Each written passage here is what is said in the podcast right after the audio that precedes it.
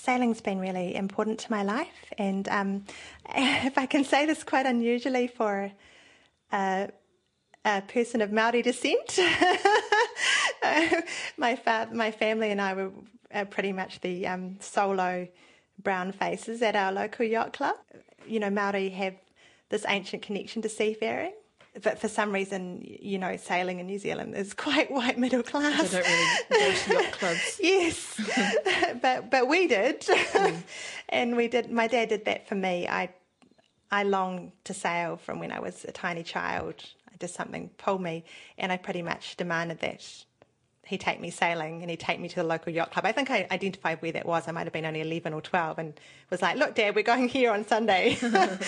and he just, um, he went along with that and he built me my first boat. He's a builder. He didn't know anything about building boats. He, I think he looked it up or he asked for some help. And then consequently, I spent 10 years sailing between the ages of 12 and 22 and it really absorbed, during that time, it absorbed all of my focus. Nothing was more important to me. I don't sail as much these days. After I went to university, I, I stopped sailing quite as much. But do you yearn for it? Yes, I miss it. I mean, I. I mean, been, look, we're sitting yeah, in your in your lounge at the moment, actually looking out in the most spectacular view at Langholm. Yes, Langholm. Of the Langholm sea. Bay. Yeah, I do miss sailing. I mean, I actually I only I gave up sailing because I got very bad RSI from computer overuse, and I for a number of years I couldn't sail. Um, and during that time, I sold my boat and I had to take up other things to connect with the water, just like, like swimming or being by the beach. But nothing really makes me feel as good as sailing does. And so, I guess, like, as a writer, it's a solo pursuit. Um, well, initially when I sailed, it was in single person dinghies, but uh, in my university years, I did a lot of keelboat sailing, and this particular poem is not about sailing alone. I mean, it, it's about going out on a on a large boat, you know, a, a, a keelboat offshore, you know, with a group of people, and it's about how you feel when you can no longer see the shore, and you, you feel this great sense of, uh, on the one hand, being alone, on the other hand, not not alone, and it, it's it's funny how being so isolated can make you feel more connected with your life in some ways. I'm trying to convey that in the poem, just the immensity of being on this tiny little dot of a ship and looking around and seeing nothing but water. Um, and in fact, it, it's funny I've written about that in some ways because I haven't done very much offshore sailing at all. Um, I've done a lot more solo sailing in dinghies, but I, I, guess the experience is so striking. You only need to go a few times and it never really leaves you just how amazing it is to be out on the ocean. So I grew up um, actually on the North Shore, something that I try to keep quiet these days. oh, North Shore. But um, no, I had a fabulous upbringing on the North Shore in Browns Bay, which is right at the northern end of the shore, and we lived above the beach. But it wasn't like the the certain class of North Shore, eh? Like towards. Um, well, it's it's an interesting place for a Maori family to grow up. It's very it's extremely white, if it's okay to say. Um, in my year at school, there were only three Māori students, and I went to a very big school, Rangitoto College. Right. Or as we say on the shore, Rangitoto College, yeah. because no one will be. You won't hear. You won't hear anyone calling it Rangitoto College. Actually, mm-hmm. um, it was a, a, good. I had a good experience at school, but it was. It was, yeah. I mean, I, I, I grew up in an environment where there weren't many other Maori students or people, for that matter, around um, in a in a really a white world. Um, having said that, our family were Maori Chinese English, and within our own family, of course, we had a lot of contact with going back to the marae, which um, for me is in Tauranga, where my dad, um, well, my dad's dad is from, his his, his mum, sorry, my grand, my great grandfather, and also his mother, and also with the Chinese connection. When my Chinese grandfather was still alive, we had a lot of contact with the local Chinese community.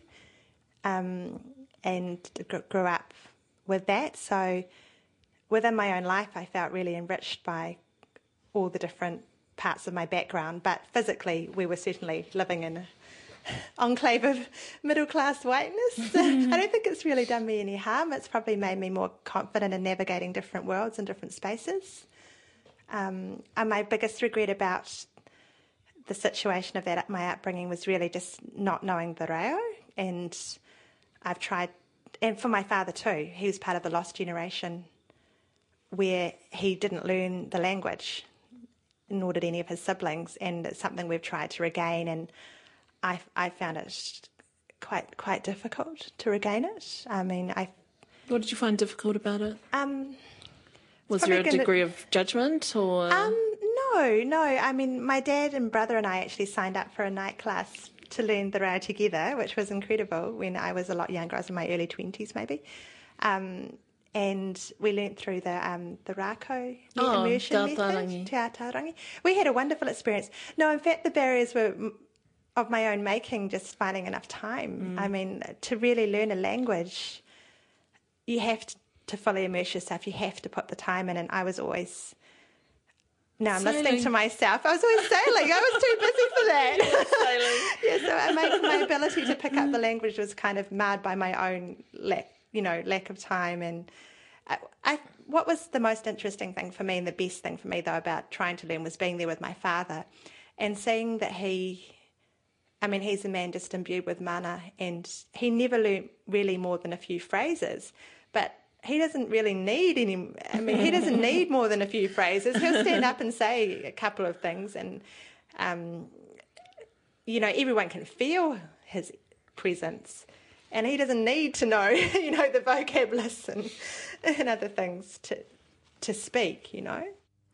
Through her father's whakapapa that Kiri is Māori, Ngāti Ranginui, through the Piahana line, and Chinese through her grandfather, Don Lung Wong.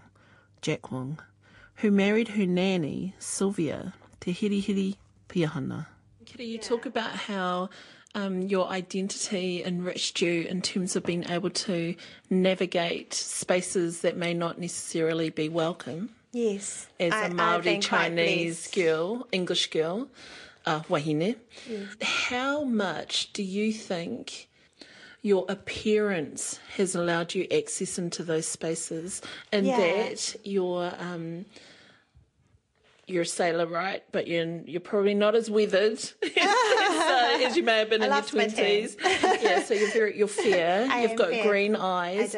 To me, you look very Maori, uh-huh. but to others, I'm assuming they would just think, oh.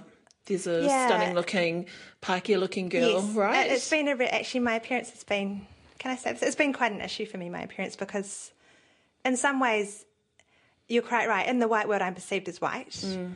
I don't always appreciate that. Which means that you've often had yes. access or you've mm-hmm. been present when certain conversations have been made. Yes, that can, that can be.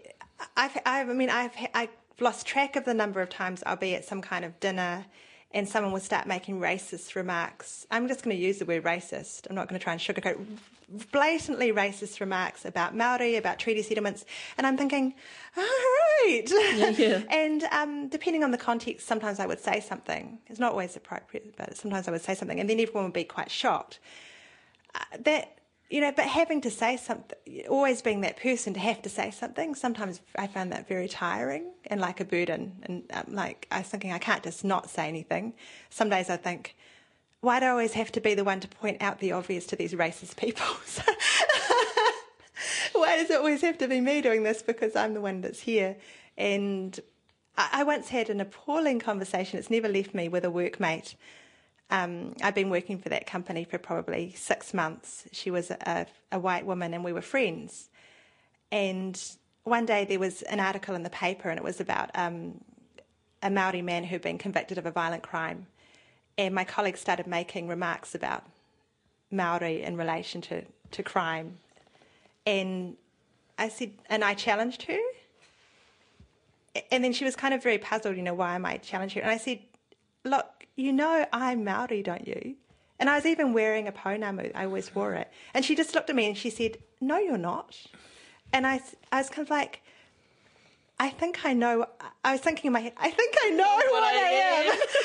I was like, I am Maori. I mean, she, basically, it was so confronting for her to think of someone she knew and liked who wasn't a criminal as being Maori that she couldn't handle it, and it was it just shocked. It really, I mean, it shocked me. It didn't really surprise me, but it was it was this awful moment. And then she just could barely speak to me.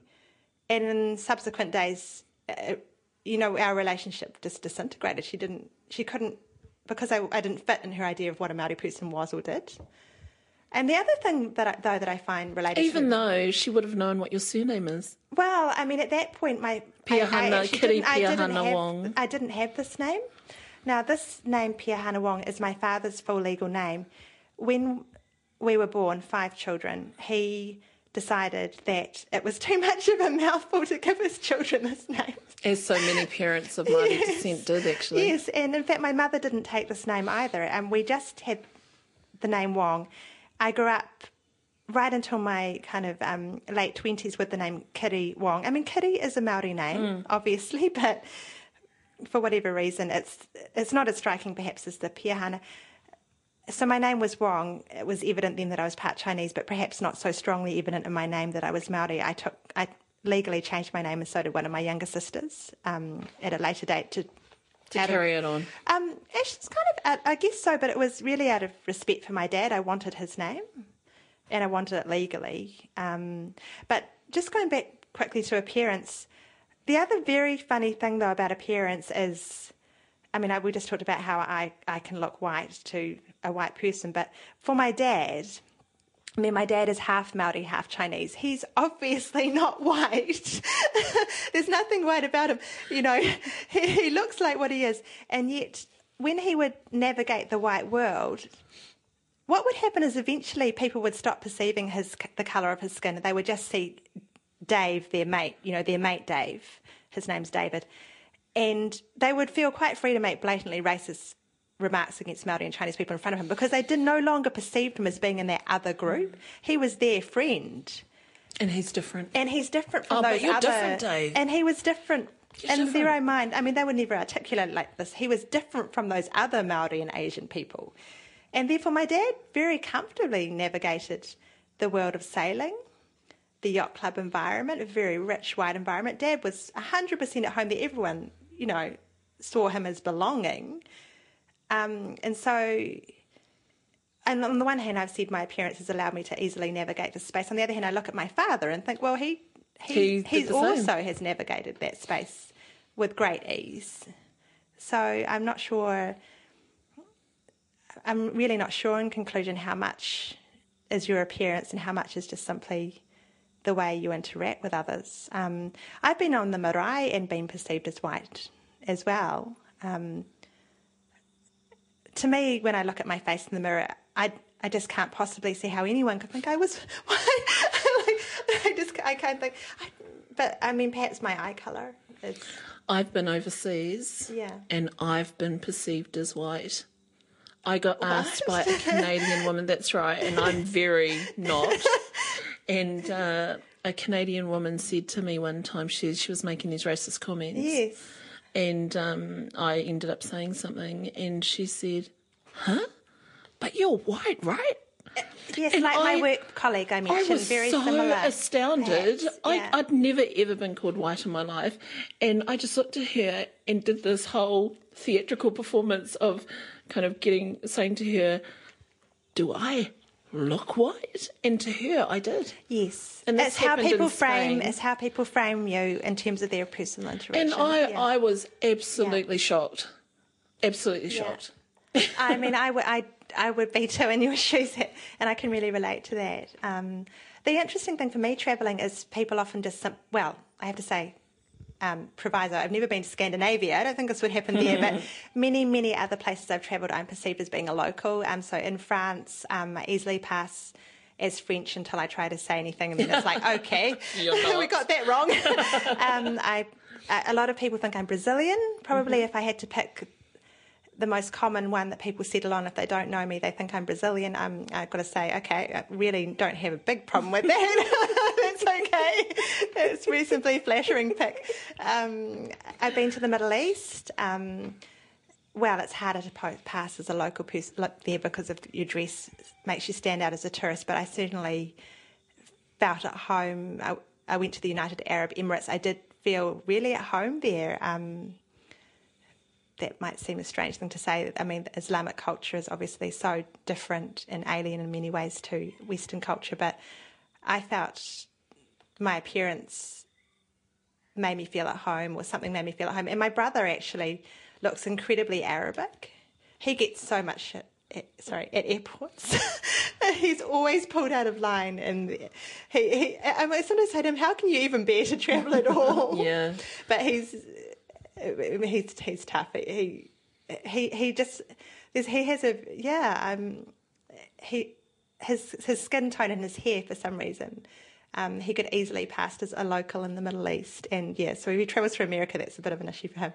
Um, so appearance for our family has, is actually a really interesting one. We've all, we all look very different and take after different parts of our heritage is a fascinating thing because I've mentioned we, there's a big we have a big family. There's five children. Um, one of my sisters, my one of my younger sisters, looks unmistakably Polynesian.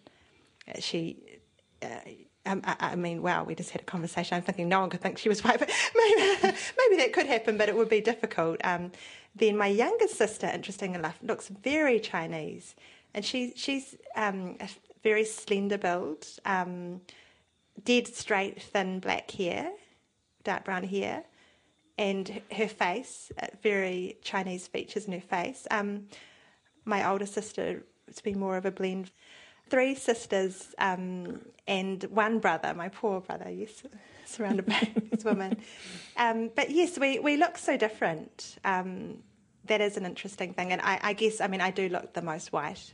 But then you know what? Sometimes, Kiri, when you encounter families like that and you meet the siblings and you're like, gee, and it's not until you see the parents and mm. you go, right, now I see yes. it. I can see how exactly. they're all that combo. But my poor mother was always being asked if we were adopted uh-huh. because, of course, my mother's Pākehā, both of her parents are of English descent. And in fact, her father was born in England. They came out here when he was a child. So she would be taking us, you know, horde of children to the supermarket or wherever. And everyone would just be looking at yes. her like, where did you get those kids? Yes. And I have to say, I mean, can I say this? No, I do want to say it. We were interviewed um, by Mana magazine, our family, as part of a feature on Maori Chinese families, and it was a one, it was wonderful to be interviewed by them, and I, I enjoyed the article. But I really felt they minimised my mother in the article. I mean, to be fair, it was about the Maori, the Maori Chinese, Chinese but connection. they they kind of they had this one sentence about her, something like and then Lois, a Pākehā, blah blah blah. And I'm thinking, you're talking about my mother there as if she as if she didn't exist mm. in our lives, you know, because of the article's focus. I'm like, oh, I, I, and I th- I do worry. And I never want her, my mother to feel that excluded because she's so huge because these are her children. Yes. And then she's going to supermarkets and people are saying, Are they adopted? Are they adopted? And it's like, well, no, actually, they're mine. They're and then mine. they're still not believing it. Yeah, yeah, yeah. I mean, that would have been huge. Um, and she would have had that the yes. whole time she was rearing And you. I mean, the English part of my heritage is very important to me, and I've been to England multiple times. And the very interesting thing about when when you're Maori or you're, or you're Asian, whatever, and you're part white, is people for some reason. I'm reminded by a friend. I, I don't think he'll mind me mentioning his name. His name's Rewa, and he's a poet. He he has English heritage, and he's saying then why do people always call me? Now, I think in his case it's Maori. Why do people, I'm Maori, but I can't be white, you know, because I'm part Maori. However, people are quite happy to dismiss the English part of my heritage. This was in the context of saying um, a recent article saying that um, Pacific poets are quite divorced from the English canon. Now, it was falsely stating that we're not influenced by the English canon of poetry. And he was saying, you know what? I'm actually part English. Just because my skin looks like this doesn't mean I don't have English heritage. And I think he raises a really good point that we sometimes don't hear brought up, um, and that is many, many of us who are Maori have English ancestry. And that might seem incredibly obvious. It sounds obvious when I'm stating it, but you know, it means that we have that genetic tie back to England and that for some of us that's very important. That's maybe a little bit closer to mine, but you know, I I've got yes. English ancestry too and French. Yes. I mean, it may be four generations and our, down the line. Our Maoriness but... shouldn't somehow negate that. That's mm. kind of mm. my point. Like, what, it, it being Maori what it means to be Maori, uh, what it means to have English heritage. And Do you that... think it's a thing around how sometimes everything English can be privileged? So yes, it's a thing about saying, um, this person is a Maori poet, but then what it does, right, is it ends up making that very exclusive as well. Yes, and, and I mean, the really to come back to my work. I mean, the very interesting thing, if we look at um, the two books that that Anahera Press, my company, published last year, my own collection, Night Swimming, that I read the poem from, and Ben Brown's collection, Between the Kindling and the Blaze, Reflections on the Concept of Mana. So both of us Maori poets, obviously, and pegged as such, but it's been very it's been a very interesting experience marketing these two books. And with Ben's book, it's about mana, and it's this book is directly Im- imbued with Maori culture, with the reo, because of the subject matter, and I mean because of who Ben is as well. I mean, but the the, the point of the book, I guess, is, is to reflect on mana um, so it's it's Maoriness, could I say it? You know, jumps out at you and stares you in the face. That's helped by the cover. Yes, and the, we've chosen I did, we've chosen this beautiful cover by Maori young Maori artist Rewi Maclay. It looks like it's, a manaia it's just, design. It, it's a gorgeous. It's it's um, a firebird or a fire taniwha. He Rewi does. Um, it's gorgeous. It's almost like you can yes. feel the texture. So it's from an hey. it's it's from an acrylic original that Rewi mm. did. and It's a detail. Um, you can see the full um, more of the oh, yeah, design yeah, on the, the design CD. on the CD. Um, oh, I love it already. I can see a title of a poem yes. called Cherbro. Yes. um, so the cover, I mean, we chose the cover. I, I, in fact, I chose this particular work by Rewi because I felt it would represent what the book was about. Um, but, I mean, I guess my point is no one could really be in doubt that this book has Maori subject yeah. matter. Whereas you look at my book, Night Swimming, you see perhaps my name's Kiri Piahana-Wong on the cover, and you, and you see Kiri, you see Piahana, but my book is not really leaping out and it's knocking you out with its yep. Maori qualities. And I mean, I have poetry in here. Um, there's one particular poem called Matariki, and that's about, I guess, uh, this is going to sound funny. I'm a poet, I can say this. My special relationship with the moon.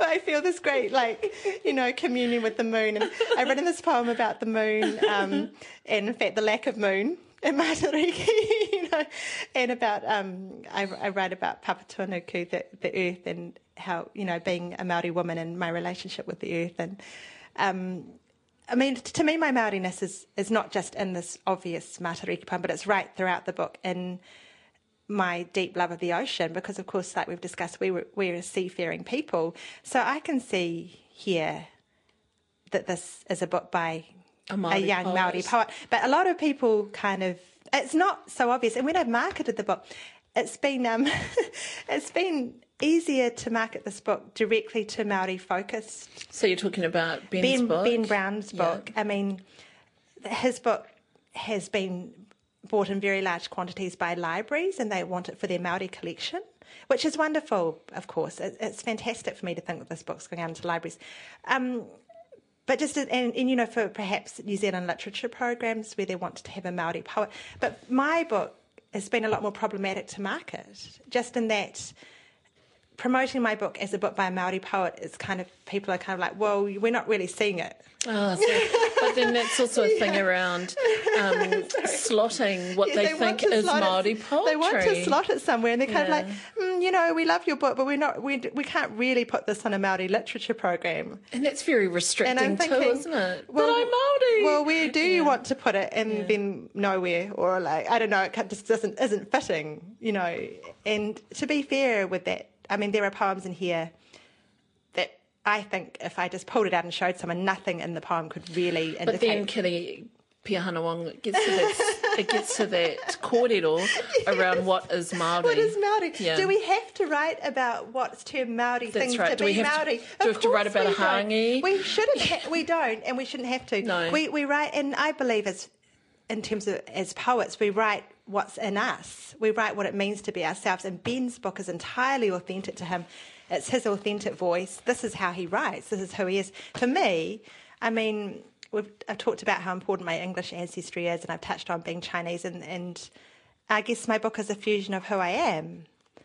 Um, and the fact that it doesn't slot easily for people or librarians or or teachers into exactly the place they might want it to slot is not my problem this is what I wanted to say.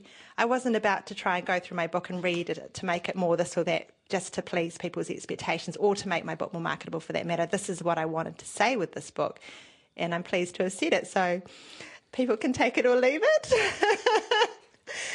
yeah.